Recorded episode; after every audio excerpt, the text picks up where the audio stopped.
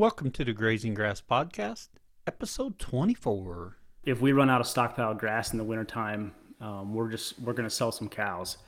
You're listening to the Grazing Grass Podcast, helping grass farmers learn from grass farmers. I'm Cal Hardage, your host of the Grazing Grass Podcast. And on today's episode, we have Austin Troyer of Crossroads Land and Livestock. Austin and his wife are first generation farmers. Austin started out by working on a ranch, and he worked there for a number of years till he was able to find his own land to lease and start his own ranch. I think you're really going to enjoy it. Let's talk to Austin. Austin, we want to welcome you to the Grazing Grass Podcast. We're excited you're here. Thank you, Cal. Uh, I appreciate the opportunity, and I'm I'm excited as well. Wonderful. Can you tell us about yourself and your operation? Sure. My name is Austin Troyer. I'm, I'm 28 years old. Um, I'm married to a beautiful wife named Maggie, and I have an 18 month old son, Harrison. Um, and we are first generation farmers or, or ranchers um, in East Central Ohio. I guess my journey to get started here, I, I was, uh, I graduated high school and uh, thought about going to college and just wasn't quite sure what I wanted to do and didn't have the money necessarily to go to college and didn't really like the idea of a bunch of student loans and just wasn't quite sure about it. So I decided instead of going to school, just to take a job on a farm in southern Ohio. And ended up being a really neat operation. It's called Ohio Land and Cattle. Um, they have an awesome website, and they're still a really cool ranch, a really neat operation, and they taught me a lot. I worked for them for a couple years, and an opportunity came up to another ranch um, in that area. And that ranch is one of the largest ranches in Ohio. They're, it's a really neat operation. They're running over 2,000 cows. Uh, worked for them for the last eight years um, before I went on my own, and uh, it, it was it was a really neat opportunity. Um, it was a really cool environment to learn in. Those people taught me basically everything I know about the cattle industry, um, livestock production, um, animal health. I, I, owe it all to those two ranches. And they were kind of instrumental in, I guess, me developing our ranch here. And I, I, was honest with those folks. I told them from the beginning, you know, I, my dream is to go on my own and I want to try to find a lease. And they were like, great, let us help you do it. Um, so I was working for them for, uh, for a total of 10 years between the two ranches. And uh, I spent the last five years while I was there really, really looking for a lease. Um, I enjoyed what I did, um, but I just always dreamed of being on my own and uh, being my own boss. Oh, yes. Now, jumping back to your ranch, when you started on that first ranch, did you have any experience with livestock at that point? I didn't know the difference between a cow and a heifer. oh, yes. I didn't know anything. No, it, it was it was an eye opening experience, and I, I all I knew is that I did not like construction work, which is all I had ever done. And oh, the yes. cows were a lot more fun. So I learned a ton the first year. I'll put it that way. oh, I'm, I imagine so. You know, it's funny how that uh, you've done, you had done construction work, so you knew you didn't want to do that. Um, growing up, I grew up on a farm, and for some reason, I thought that's what I wanted to do. My brother thought uh, no more ever. So. yeah, that's funny. So, so you go that ranch. You don't know much about livestock at that point. Uh, were they doing uh, any regenerative practices, or were they more of a traditional ranch? Um, they they were doing the best they could. It, it's a really okay. neat area. Um, it's it's all strip mine country, and oh, uh, okay. uh, there's some really big limitations when it comes to, uh, if you want to call it mob grazing or intensive grazing. Uh, mostly with just the topography of the land. Um, there's some really rough country, and then water. Water was, I mean, it was it limited everything. I mean, you'd have oh, you yes. know, 600 acre field with you know a little spring in a corner, and so it was really hard to get animal impact on the far sides of those oh, fields. Yes. So they, they did really well, I thought. Um, they, they kept all their cows in one group and rotated as best they could. Um, I don't right. know that I would call it intensive grazing. It was more yes. of, a traditional rotational grazing, you know, moving cows maybe every two weeks um, oh, in bigger, yes. bigger fields. Um, But it was pretty it was pretty good compared to most, and, and with the with Oh, the limiting yes. factors, it was I, I was impressed with it. I, I thought it was really neat. Oh yes. So you worked there a couple of years, then you moved to the other ranch. How was it set up? Yeah, it, they were actually uh, business partners, and they bought a ranch together, and I ended up taking care of it. So I, I didn't. Oh, oh I, I- yes. it was kind of a transition. Um, oh, okay, yes. and it was it, they presented me with a really neat opportunity. They they let me run cattle in with theirs as my pay. Oh, yes. So I didn't take a salary. Um, I just I was able to run 100 cows, so I could, I could I had to buy and pay for them, but I could bring them there. I could run them there, and they paid all my bills. But I didn't take a salary, so that was the hard part. Was trying to make a living with one paycheck a year, basically. Yes, Um, that that would be, but that's a pretty big opportunity. yeah, absolutely. Yeah. it just it, it's so hard to get started today without an opportunity like that so I, i'm really thankful for those people that were put in my life and they they really gave me a start in this business so i owe them a lot yeah Yes, that's that's a, a really good circumstance. I don't know if other ranches do that or not. I'm not familiar enough with it, but yeah, that was great. So you Yeah. started looking for uh, lease land a number of years ago, and how'd that search go? Uh, it, it was extremely frustrating um, in the beginning. There's these there's these places I would go look at and find, and it was all strip mine country, and there would be you know a couple thousand acres strung together that was just sitting empty, and I would contact the coal company and I'd call people and I would email. I drove to their office one time, and nobody would return your call. Um, they just they had they were such a big company they didn't want to mess with me. Oh, It- I couldn't yes. I couldn't pay them enough to be on it, and they didn't want to mess with the liability, and they didn't even want to listen to me. So it was very frustrating. Um, Oh yes. it took five years till I finally found the right place. Um, it was about an hour from where I was working at the time, and um, I called the landowners oh probably four or five times without any response, and then just randomly about a month after my last phone call, they called me back. I don't really know why. Um, Oh, maybe it was meant to be. and since Yeah. then, it's it's been great. They, they've been an awesome company to work with. Um, they love what we're doing. We're kind of taking care of their ground. Um, they have a lot of problems with trespassing um, with other, especially during deer season. A lot of guys come in and hunt their property without them yes. knowing it, and they also, they own so much land. It's it's hard to police it for them. So having me there with the fence up now and keep kind of keeping an eye on the place has that's been a big value to them probably even more so than what i'm able to pay them in rent um, Oh, so it's yes. kind it's been a really good relationship ever since then so Very good. How many acres do you have leased there? uh, this year we added a couple pieces and we're up to 4200 acres Oh wow. yeah it's it's uh it sounds like a lot um but for uh, for Ohio anyway, it, it sounds like a lot. But it's it's some pretty rough stuff. Um, it's pretty poor. Um, there, there's really limited soil. Um, you know, it's all been basically flipped upside down when they mined it and put back. And when did they mine it? Um, the last piece that they finished mining was finished last year in 2020. Um, the Oh, okay. reclamation was started, but then And other pieces you- were mined in the 80s. So some of Oh, it's old and some of it's new. Yeah. We have fair amount of coal mining around here, which some of the land was mined probably in the 70s, and it's just awful. I mean, there's pile of rocks out there. And then, I don't know, uh, 80s or 90s, the reclaim reclamation of the land after they dug it was much better. And that land is least put back and looks like it's usable, even if they didn't get the topsoil exactly where it should be. However, the, the newer land they're doing, um, that's just finished recently, it's in pretty good shape outside of them making a big hill there.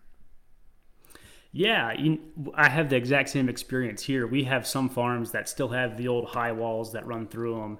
Oh, we yes. Still have piles of shale and piles of the, the, the coal that they left, um, and it's it's really poor. But then we also Oh, have yes. stuff that they finished last year. That's you're right. They did a fairly good job. And I think the regulations are, are a little more strict now. They they can't leave those high walls and stuff like that, and they have to grow so many tons of grass or tons of forage um, nowadays. So, yeah, it's getting better. It's getting better for sure. So after all your searching, you get this land lease. What's your process to get started there? Um, again, this is where the, the ranches I worked on came into play. Um, they were they were great people. They they just said, hey, you know, you found this ground. Here's a tractor with a post driver and a front end loader. Um, you could rent it from us. I obviously had it for a month, and I went around. I bought four semi loads of fence posts, of wooden Oh, wow. posts, and just went and put all my posts in. Um, and it's been that way. I've borrowed a bulldozer, I've borrowed an excavator, I've borrowed um, skid loaders, trucks and trailers, everything, uh, and I just pay them a fair rent for it. Um, so that's been Oh, yes. it's been absolutely crucial for me, and and uh, been really really nice. Um, I just to give you an idea of how much fence we've built. Um, over the last two and a half years, my wife and I have built 72 miles of fence. Um, so I've used a lot of their equipment. And you're still together. Believe it or not, we are. That's a lot of fence. Yes. Yeah, and she. I should also mention she was pregnant for a bunch of that, so she's uh, she's a trooper. She's awesome. I couldn't do this without her. And and just to give her a shout out, she did help you get this all set up so we could he- hear you on the podcast. Absolutely, I you would be listening to nothing without her. So what kind of fence did you put up? We've built so much. I, I say seventy-two miles, but that includes a lot of one strand, two strand electric. Oh, okay. Some of your interior fences as well. Yeah, and, and even all of our exteriors are just two strands. Um, Oh, we built yes. so much. Um, we're, we're in a pretty remote area. Um, if I do have cows out or sheep out, um, it's not like they're running down a, you know a highway. They're we're pretty Oh, yeah. isolated here, and and a lot of our perimeter fences just border other chunks of woods or neighbors' farms, and it's not a Oh, huge okay. deal. So we have a pretty limited fence, um, but we almost have to just to to make it cost effective. Um, Well- there's no way we could afford to build a woven wire or something like that. Right. Yeah. The the cost would be astronomical.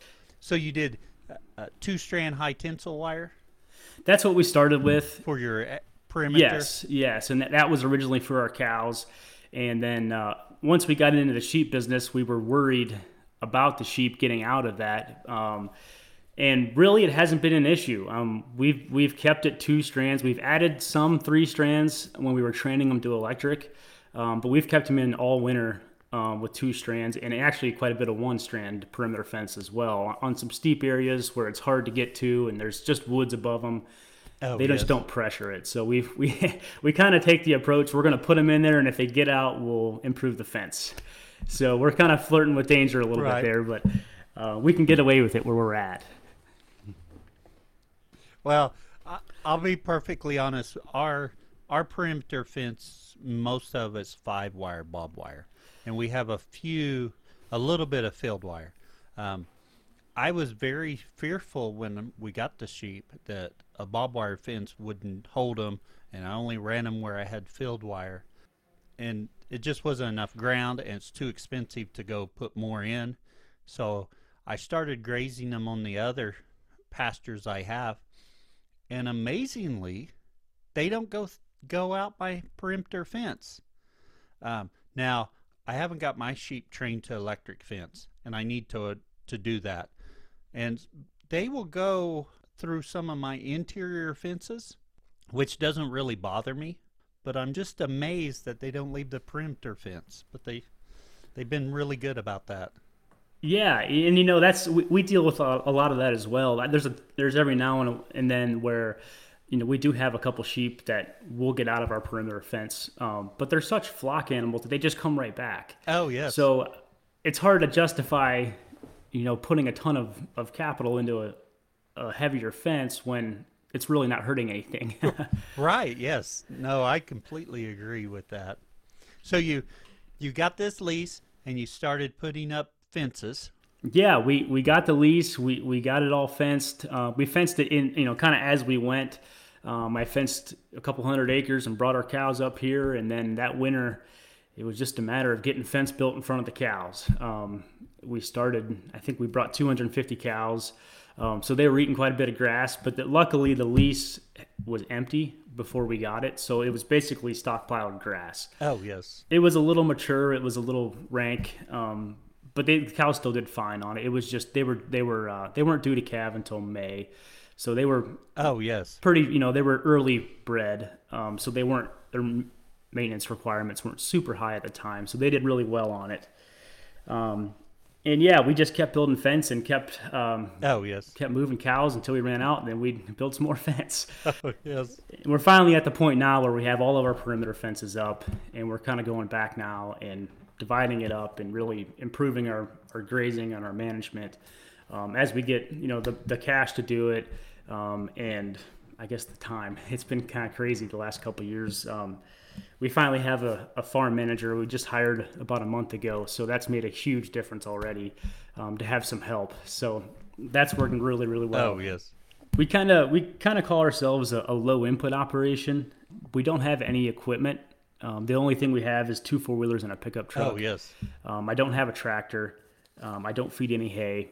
Um, if, if we run out of stockpile grass in the wintertime, um, we're just we're going to sell some cows. Oh, I imagine so. And it, it might not be the yes. the best situation for everybody, but it's just what's worked for us. I, I really hate to invest a bunch of money into equipment that's going to depreciate. So we've just tried to keep our, our money into working capital with the cows.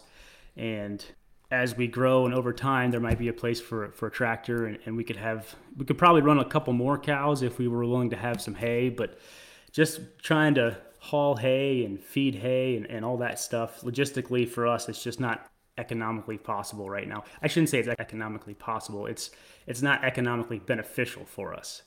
So we we just basically take what we have here and, and try to get the cows through the wintertime on it and adjust our stocking rate accordingly to it. And like I said, with 4,200 acres, uh, we're able to do that fairly well. Our farm's split up a little bit, but for the most part, we can we can move cows from farm to farm just by walking them down the roads. There's there's one farm that's a little bit further that we'll we'll haul cows to. Um, and uh, yeah, it, it, it, works well. It's it's we're, we're blessed with a bunch of fescue in this area that we can winter cows on. It stays green really well for us, and that's kind of our our biggest obstacle is just winter feed without a tractor. And so, um, adjusting our stocking rate has been the biggest thing for us so far. You bring up a, a really important point there. I see a lot of beginning farmers buy a few cows and they immediately decide they need a tractor. And that's a lot of money tied up into something that's going to depreciate and something that's not producing any income for you. Now, that's not saying my business model is the right one for everyone. Everyone's got their own circumstances, but that's something I see quite often. Yeah, it is. And and that's what was challenging to me was everybody in this area has, you know, woven wire fences and a brand new tractor and they feed hay or they feed corn silage and coming from that point of view where it's it's pretty different and I think that learning from those two ranches that I worked on that you can take cows through winter without any hay. Like I, I didn't know you could do that. Just understanding that you don't have to be a high input producer um, has really made a huge difference for us. Oh yes, now you mentioned your fescue there. What other grasses are you grazing? Um, the main grasses. I mean, fescue. I, I, love and I hate fescue. I hate it in the summertime. It's so hard to keep it from going to seed. yes, it is. Cattle don't finish well on it at all. It gives a, I, in my opinion, it gives the meat off flavor. But we have a lot of orchard grass. We have a lot of brome, a lot of timothy are our main grasses, and then legumes. We have clover. Um, we have a lot of sweet clover, um, crown vetch, and hairy vetch. And then whenever they reclaim the mines, they typically plant alfalfa. Oh, okay. um, and that lasts a couple years, but it kind of fades out. It's not super native to this area, especially to the strip mine once they're done. So it, it, they plant it and it does well for a couple years, but it just seems to go away. And the, and the, the more native legumes come back a lot quicker, like the clover and the and especially the crown vetch. That's probably our oh yes dominant legume. On the reclaimed land around here, they're not doing any alfalfa in our area, but one of the in addition to the other species you mentioned, we get a lot of uh, Sericea lespedeza put out on the reclaimed land. Really? Okay. We we have it. It's showing up as an invasive species here. Our sheep are, Oh, are loving it, um, but our, our cows don't seem to touch it very much. Um, Yes. Which is, it's part of the reason between Sericea lespedeza and uh, the autumn olive. That's the reason we got our sheep. So Oh, yes. uh, yeah, we, we, we're fighting those two pretty hard here. We have a a fair amount of Sericea on our place. You're right. Once it gets any kind of size, it gets too woody, and the cows don't want to eat it. But it it's got some really good qualities for sheep. They just don't produce as many parasite eggs when they're grazing. Sericea depresses it. Yeah, yeah, and our sheep are they're out there. Um, last week I was out there watching them, and there's just a little bit in the field that they were in, and it's just a brown, dry stem right now, and they were still eating it. Oh yes. So I, yeah, there's definitely some benefits there. Now, before we we jump to your sheep and find out when you added those to your operation, what did you do for watering? Um, we're just letting them water out of the, the ponds and the streams right now, um, which isn't necessarily the best practice. It's what we got, and it's, we're working on it as we go. Um, we're actually drawing a water system right now. Actually, it's it's four different water systems put together. Um, it, it's over sixty thousand feet of pipe, and we're working on a proposal with our landowners um, to take it to them and just see if this is something that they're willing to help us install. It's, it's Oh, hard to justify putting that kind of infrastructure into somebody else's property. Um, so I, our landowners have been great to work with. They love what we're doing. Um, so I'm going to approach them with a little bit of a proposal, um, maybe even have them or ask ask them to forgive part of our lease or something like that in exchange for us putting this infrastructure into their property Oh, yes. because that's really the limiting factor in, in everything here is just it's hard to really get animal impact when you don't have water so that's that's what's preventing us and in controlling our rotations or how fast they are our, our you know the size of our paddock everything here is related back to water Oh yes. How often are you you moving your cattle? Right now, it's it's about once a week on average. yes. um, we, we basically start with a grazing chart and just decide our recovery periods, and then we have maps that we have all our fields numbered, and we just go through and create a 60 day rotate or whatever our recovery is. If it's in the springtime, it'll maybe 30 or 45 days, and then you know in the summer it goes to 60, then to 90, and if we get really dry, it'll go to 120 and we just plan out our grazing according to that and use the fields that we have and what we've got now. And so it ends up being um, about once a week, probably on average yes. during the growing season. Um, it, and then in the wintertime, it changes. Um, in the past, we've just been able to take our stockpile kind of in one pass, um, which isn't, I don't think, is the most efficient way to harvest it. There's so much variation between quality when you, when you put the animals in there, they're getting the best stuff, and then as time goes on, they're the protein and the energy just slowly drops out of it, and by Right. the end of a, a two week rotation, they're on really low quality feed. and you jump them way back up, and the rumen is constantly trying to chase Oh, that yes. variation in, in energy and protein. So, but in the past, we haven't really had a choice. We were building fence ahead of the cows, and, and we were trying to get them, I guess, just get them onto new grass. But um, we're going to try something different. I think this coming winter, we're going to take it in two passes. Um, the first pass, we're going to go through and just take the best stuff and probably, oh, I- you could say 50% of it. And then on the second pass, um, we're going to come through, and depending on how much rain we get in the fall and how much stockpile is left, we might even supplement with a little bit of, I'm going to say it's, it's a rumen stimulant, so something like corn gluten, something to feed the bacteria in the rumen just a little bit to make them a little bit more efficient Oh, on yes. the roughage that's left for the second pass. Um, it's something we're going to try. I've, I've heard of a couple guys that do it, and I've talked to them, um, and they've had really good results. So we're going to see if that doesn't, I guess, extend our stockpile a little bit further this Oh, year, yes. and just try it. It- It's it's. Uh, I mean, eighty percent of our cost is keeping animals through the winter. So any, anything that we can do to extend our stockpile is is crucial for us Oh, here, yes. especially with no hay and stuff like that. So- Right. Yes. You got your cattle going, you got your paddocks going, and at a certain point you decided to add sheep. You kind of mentioned a while ago adding them. When did you decide to add sheep and how's that going? Um, we got the sheep in 2019. Um, we actually bought uh, 60 ewes from Greg Oh, Judy, yes. and uh, just to try it, I was, to be honest, pretty intimidated about keeping them in a fence, and, and kind of didn't want to do it. And my wife said, "No, we're gonna we're gonna do this," and uh, she's she really kept me on track there. and uh, ended up falling in love with the sheep. I, I swore I would never own one, and uh, now that I have them, I absolutely love them. We did really well lambing last year, or I should say we did okay lambing last year. We, we had 60 ewes, we ended up with 60 oh, yes. lambs. Um, and so they, it was pretty good for us and not knowing what we're doing. Um, and then we ended up buying some more. We bought another 120 from Greg um, this past year. And then um, have just over the last couple years seeing the economics behind the sheep and how much they're able to utilize our steep country and our invasive species and um, they, they just we think they're a better fit here for us than our cattle um, i think we'll always have a combination we really right. enjoy the cattle um, so i don't want to get rid of my cows but i think the sheep are more productive on our ranch than um, than the cows are so we're gonna we're gonna expand some more we've actually we bought a load of a semi load of sheep um, from a producer out west um, for this fall. So we've got another 580 coming this fall. So we should be should be around 900 ewes by the end of the year. So we're we're kind of jumping in with both feet on the sheep. It's it's been really fun and we really enjoyed them and uh, just decided that they they're going to be a really good fit here. So we're gonna we're gonna pursue them and, and we're probably gonna have to sell some of our cows to make room for that many, um, but we're okay doing that. Oh yes. Now the sheep you're getting.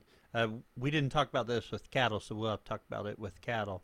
Uh, you mentioned you got the original sheep from Greg Judy, and I think he's running um, Katahdin and St. Croix Cross, just some some commercial hair sheep that he's kind of got the breeding that he likes.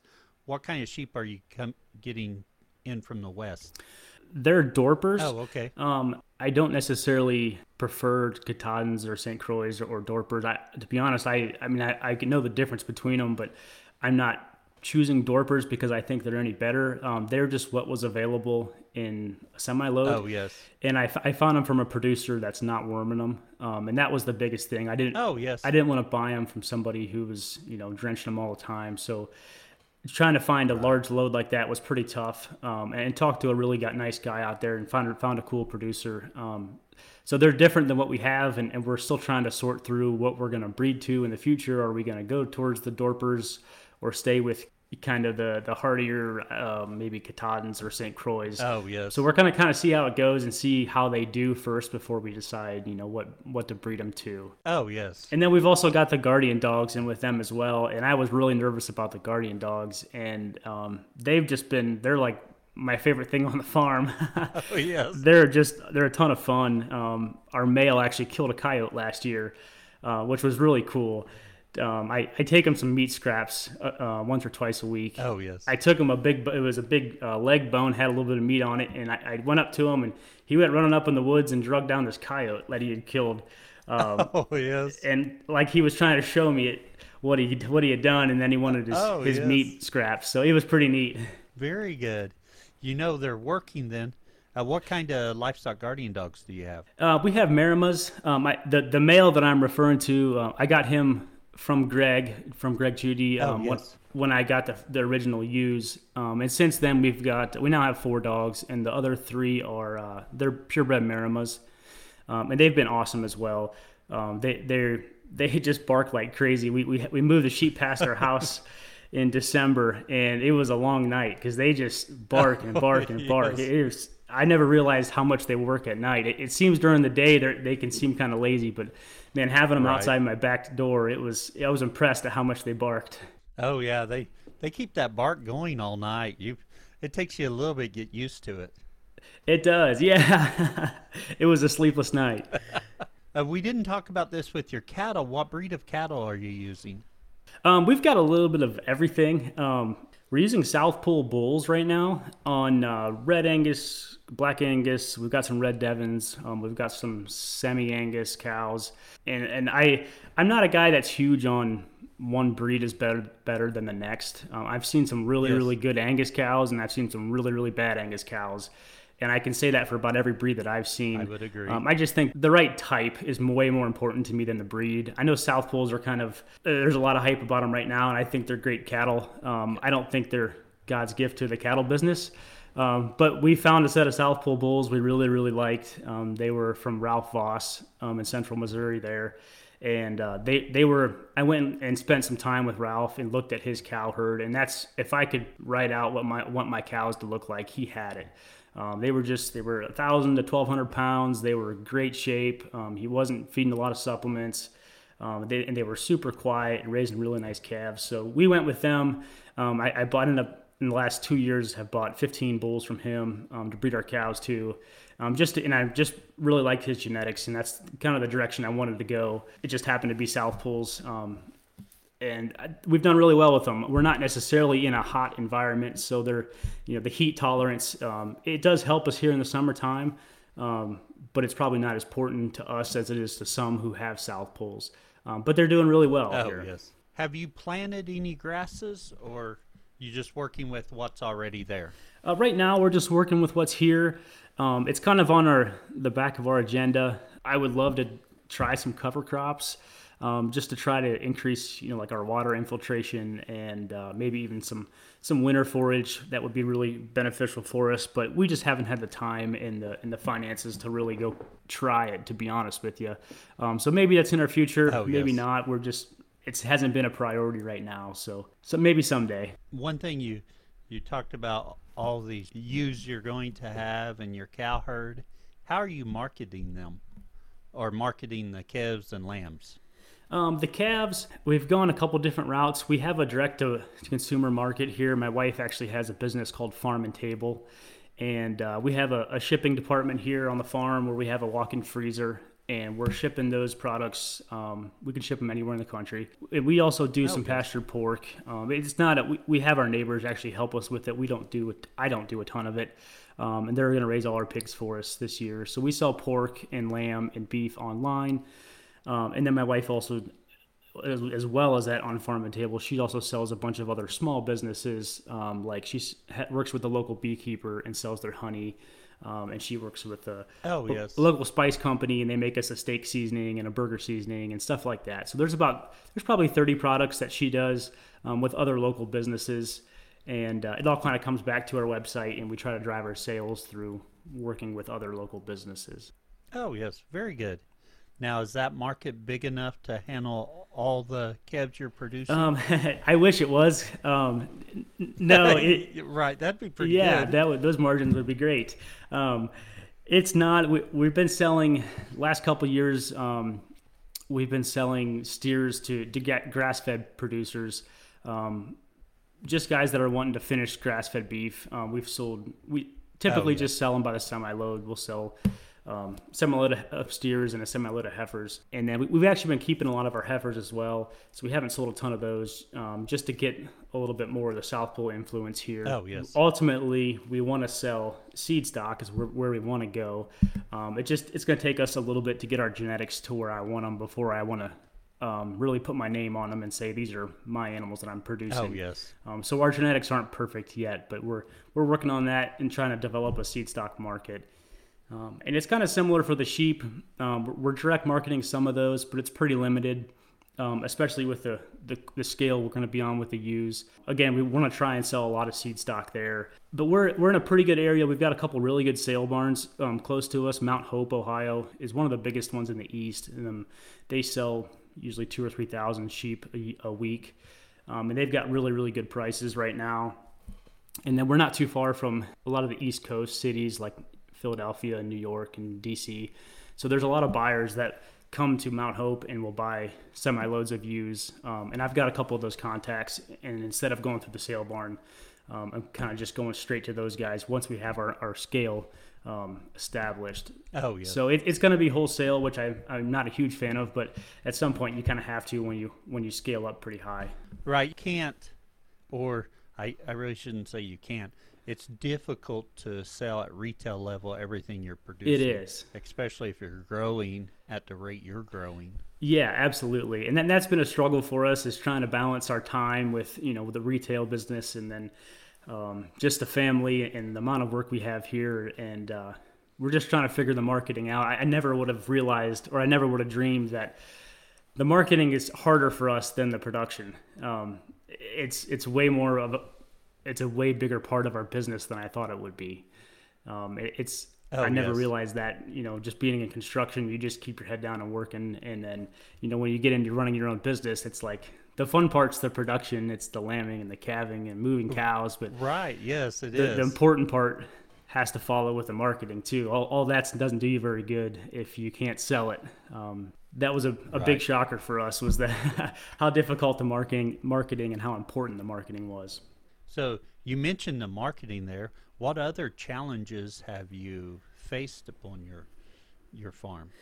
Um, I think marketing is, is, probably one of the biggest ones, um, and then just in the past when we're dealing with the up and down in the markets, like when we're selling semi loads of calves, um, we got into this.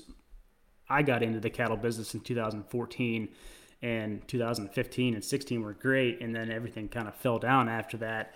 And just learning that there could be that much variation in your income from year to year. It was it was frustrating because you oh, were working yes. so hard, but you took a forty percent pay cut from 2015 to 2017, and it, it just didn't it didn't seem like it was worth it at times, and it's been really hard, and that's why we're focusing so much on the other kinds of marketing like the seed stock and the direct to consumer because you oh, can yes. control those and they're a lot more stable than the wholesale outlets. Right. So that's probably been the biggest challenge. Um, the production has its challenges as well. I mean, the water is is it's everything. I wish we had water systems everywhere and we could move cows all over the place, but um, we'll get there someday. We just got to take it slow and, and build it from the ground up. Very good. And and as you keep working on those challenges, um, as you get better with those, new ones will show up. So there's always challenges. Oh, I'm sure there will be. Yeah, yeah. Uh, the 18 month old kid, uh, he was a challenge as well, and still is. He he's a joy, but raising kids and trying oh, to yeah. make time for them and, and, the wife that's been also been a big challenge. Um, but super important. So that one has to oh, that one is. has to take priority. It it does. You have to have that balance. You have to have time for for family. Yeah. Now you mentioned uh, the ewes you're getting this fall and and maybe in, um, decreasing your cattle numbers to allow you to run more sheep.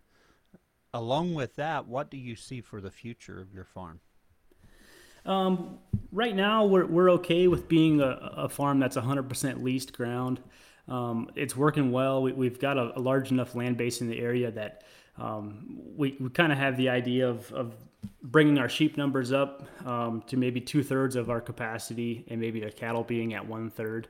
Um, but being in the leased business, uh, you're always worried about, well, what if they sell this ground, or what if I lose my lease?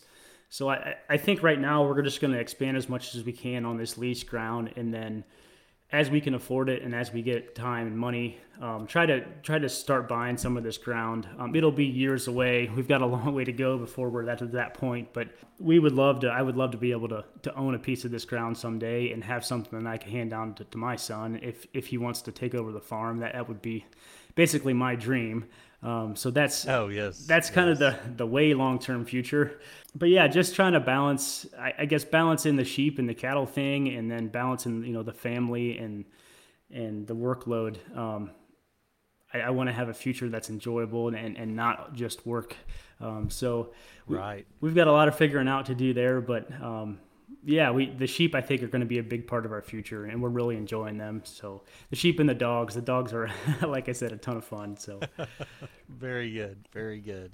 Austin, we've reached the point in our podcast for our overgrazing section. It's where we take a deep dive into one of your practices. What are we going to take a deep dive into today? Well, I, I kept thinking about this question, and what are, everything that I thought of came down to was just what a low input farmer or a low input business actually means for us. Um, so that's where I would like to go, if that's all right with you. That sounds like a great topic. Okay, well, um, in January, I went to the Ranching for Profit school and uh, kind of learned the. Uh, well, I learned a ton there. Um, it was an awesome school, but I, I broke this section down into three categories. Um, and they, they kind of explain this there as your business is a three legged pot, and the three legs are land, production, and money. I kind of took this into the low input version for those three. And for us, Oh, the, yes. the low input in, in regards to the land was just um, it was just leasing it versus buying it. Um, I always, when I was little, my dad used to say, Austin, if there's any way you can be a, a farmer or a rancher and make a living, do it. And I think growing up, I had this idea that I had to buy this ground and I had to put cows on it and make those cows make payments on the land and provide for my family. And working for these two other ranches just totally opened my eyes to the opportunity of leasing ground. And you don't have to buy it um, to be to still have the same lifestyle. So for us, the low input yes. means means leasing it versus buying it. And then production wise, I think there's a lot of people that overbuild their fences, and it all depends on every circ. You know, it's different for everybody, but for us, um, we can get away with some pretty low input fences. Um, we, we've, I mean, like I said, we're keeping sheep with one wire as perimeter fence right now in certain areas. And I, I did the math here, and when we use fiberglass posts, we can build perimeter fence. If it's one strand, it's it's nine cents a foot, and if it's two strands, which would keep our cows and our sheep um, probably a little better than a single strand, um, it's only 15 cents a foot. Um, and I think there's yes. a lot of people, and it depends on how you're managing and stuff like that. But I think there's a lot of overbuilt fences in this in this area. And uh, I, I remember one time I had Ian Mitchell Innes come out here and he helped me kind of set some stuff up and um, just drove him around and took so he had a, he took a look at the place here and he said something and I'll never forget. He said, "Use your head, not your pocketbook." And it's just a simple saying, but that has stuck with me through so much. And that's to me, that's our fences. We we just Oh, yes. we build it and we try it and we keep it low cost. And if it doesn't work, then we can improve it.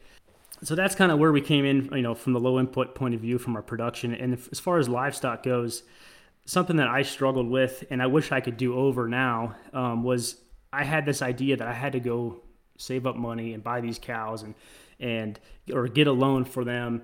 And there's a ton of opportunity here for custom grazing. And I wish I would have known that earlier because you don't have to have a ton of capital. You can use other people's money and run stocker calves or even run cow calf pairs for other people and let them pay for them.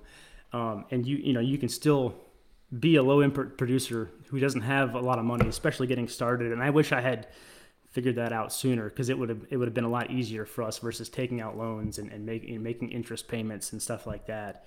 So that's kind of just my point of view as far as for overgrazing. I, I low input to us means means it's basically our entire operation. It's it's more than just not having a piece of equipment. It's it's a mindset and everything we do from equipment to our fences to um, how much money we have to tie up into working capital. We just try to be smart and, and stay as low input as we possibly can. I think you make some excellent points there. And just to add to what you were saying there, um, custom grazing was not something I uh, had ever thought about. And, and while I, I've never done it, reading Greg Judy's book, uh, I don't know if it's talked about in both of them. Um, no Risk Ranching, I think, is the last one I read. Yeah. And it talks about it. And, and before I had read that book, that had never crossed my mind. Yeah, me too. Um, that way, with leased land, even if you don't have anything, if if you've got the motivation and drive to get out there and find leased land, and like you said, it took you a number of years. For me here, um, I'm running cattle and sheep with my dad. Um, finding leased land for my own took way longer than I ever expected it to. In fact, I'm in a constant hunt for more leased land. But you just got to get out there and get started. Yeah, that's right. I, I, my wife always just says, you know, you, you just need a little bit of work ethic and, and it'll go a long way. You, you can find the rest of it out there and, and just, you know, just go and do it and put yourself out there and opportunity will find you. Yes. Yeah. You, you create those opportunities for the opportunities. Exactly. Exactly. Austin, I really like that deep dive into low inputs and, and our earlier conversation on low inputs. Let's go ahead and move on to our famous four. They're the same four questions we ask of all of our guests. I don't know if we'll ever get tired of these questions. I, I don't. I enjoy them. But uh, our first question What's your favorite grazing grass related book or resource? Um, for me, that would be the, the book. It's called The Turnaround by Dave Pratt. Um, it's uh, it's if you go to the Ranching for Profit school, they send it to you before you go, and you're supposed to read it uh, before you go to the school. And just the way that that book explains the economics and the business side of the grazing world and, the, the cattle or the, the ranching industry uh, was extremely eye opening to me. And I, I would highly recommend it if, if anybody out there has not read it. I, I always love it on these um, books. I'm a avid reader and I'm an avid book buyer. That's a big problem I have. But this book, um, I didn't know about it. I'm gonna have to get this book. It's phenomenal. It's one of my favorites. I, I burned out a couple highlighters going through it, and uh, all the pages are ear tagged, and yeah, there's a lot of good information in it. well, you know, Amazon's made this too easy. I want to support my local booksellers, but I um, often like I've already got it in my car. Oh, there you go. So. I love it. Our second question: What tool could you not live without on your farm? Uh, for me, as soon as I read this question, I said it's onX Maps on my computer. Um, for trying to find lease ground and find track down landowners and draw fences and estimate how many feet of fence you need, it, it's I spend there's not a day that goes by I'm not on onX looking at something. Uh, it's from even from planning water lines, and you can you can estimate how many feet of pipe you need and where you want your water troughs, and you can look at topo maps. It's it's I can't explain to you how valuable onX is for our operation. I I'm probably their most used client out there. I'm on all the time. I, I don't know. I'm I'm surprised we hadn't talked about this before, and, and it kind of surprises me you say that. I use onX all the time because I'm all the time driving by land. I'm like, oh wait, that's a potential land for lease. I, I do the same thing. I, I got to pull over off the road sometimes because I shouldn't be looking at it while I'm driving. I'm trying to get cell phone service and track the landowner down. And I, yeah, every time I drive right, by a right. farm, I pull up my onX. Who owns that? Right. Yeah. Right. Right. My wife gets on to me at times because really again. right. Me too. Hey. I I get I get punched in the shoulder sometimes. Keep your eyes on the road. oh yeah. Our third question what would you tell someone just getting started on this journey?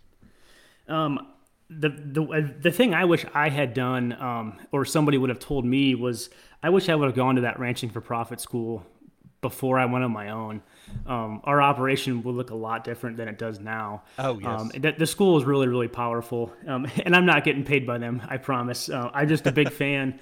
And then after the school, they have a program called Executive Link, um, and it's it's an awesome program. I just joined it and had a meeting um, with a bunch of different ranchers for it, and it's the networking you meet there and the connections you make. It's absolutely crucial for, for setting up an operation. Even if you're just starting out and you don't have a bunch of stuff, I would still go to the school before you before you really dive in and, and you can learn the business and the economics and how to do gross margins and stuff like that before you start, that would have it would have saved me a ton of money if I had done this stuff. Oh yes. When I first got into this versus doing it, you know, three years in on my own. Um, yeah, that that would have been awesome if I could redo that. Oh, very good. And lastly, Austin, where can others find out more about you? Uh, I'm not big on social media. If, if that was up to me, um, I wouldn't have one. but just because of the the marketing you can do on there, we do have a, an Instagram. Um, it's Crossroads Land and Livestock just one word. And then we also have a website. It's crossroadslandandlivestock.com. Um, and we have quite a bit of information on there. My phone number and my email is on there as well. Very good, Austin. We'll we'll make sure we have those links in our show notes. We appreciate you coming on to the podcast and sharing about your journey and what you're doing there at Crossroads. Really hey, enjoyed it. I appreciate you having me on. It's been a pleasure, and I, I thank you. I hope you've enjoyed this conversation with Austin. I think he brought up lots of valid points, and he is a big fan of the Ranching for Profit School. As always, thank you for listening to the Grazing Grass Podcast, helping grass farmers learn from grass farmers. Be sure to share this episode, leave us a review, and subscribe. I really hope you enjoyed today's conversation. I know I did. Thank you for listening and if you found something useful, please share it. Share it on your social media. Tell your friends. Get the word out about the podcast. Helps us grow. If you happen to be a grass farmer and you'd like to share about your journey, go to grazinggrass.com and click on Be Our Guest. Fill out the form and I'll be in touch. We appreciate your support by sharing our episodes and telling your friends about it. You can also support our show by buying our merch. We get a little bit back from that. Another way to support the show is by becoming a Grazing Grass Insider. Grazing Grass Insiders enjoy bonus content, monthly Zooms, and discounts. You can visit the website, grazinggrass.com, click on support, and they'll have the links there. Also, if you haven't left us a review, please do. It really helps us as people are searching for podcasts. And I was just checking them, and we do not have very many reviews for 2024. So if you haven't left us a review, please do. Until next time, keep on grazing grass.